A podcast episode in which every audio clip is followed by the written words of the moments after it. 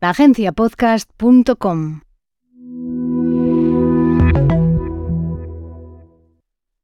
El viaje de agua de Amaniel.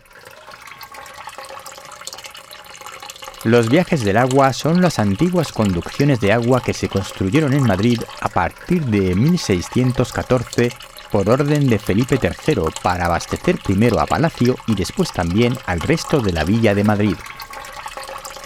El agua subterránea que discurre de forma natural por el subsuelo de Madrid era captada en su parte más alta y conducida por galerías, canales y depósitos subterráneos hasta su destino a varios kilómetros de distancia, siguiendo técnicas aprendidas de los árabes.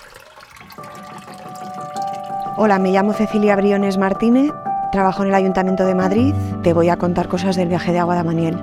Pero este, como era solamente para dar servicio a Palacio y a nobles y a religiosos, eh, luego tuvieron que construir otros cuatro viajes de agua para el resto de la población, que son las 90 fuentes que, existe, que existían por Madrid. En total, 100 kilómetros de, entre todos, como 100 kilómetros de viajes de agua, todo por debajo de, del subsuelo de Madrid.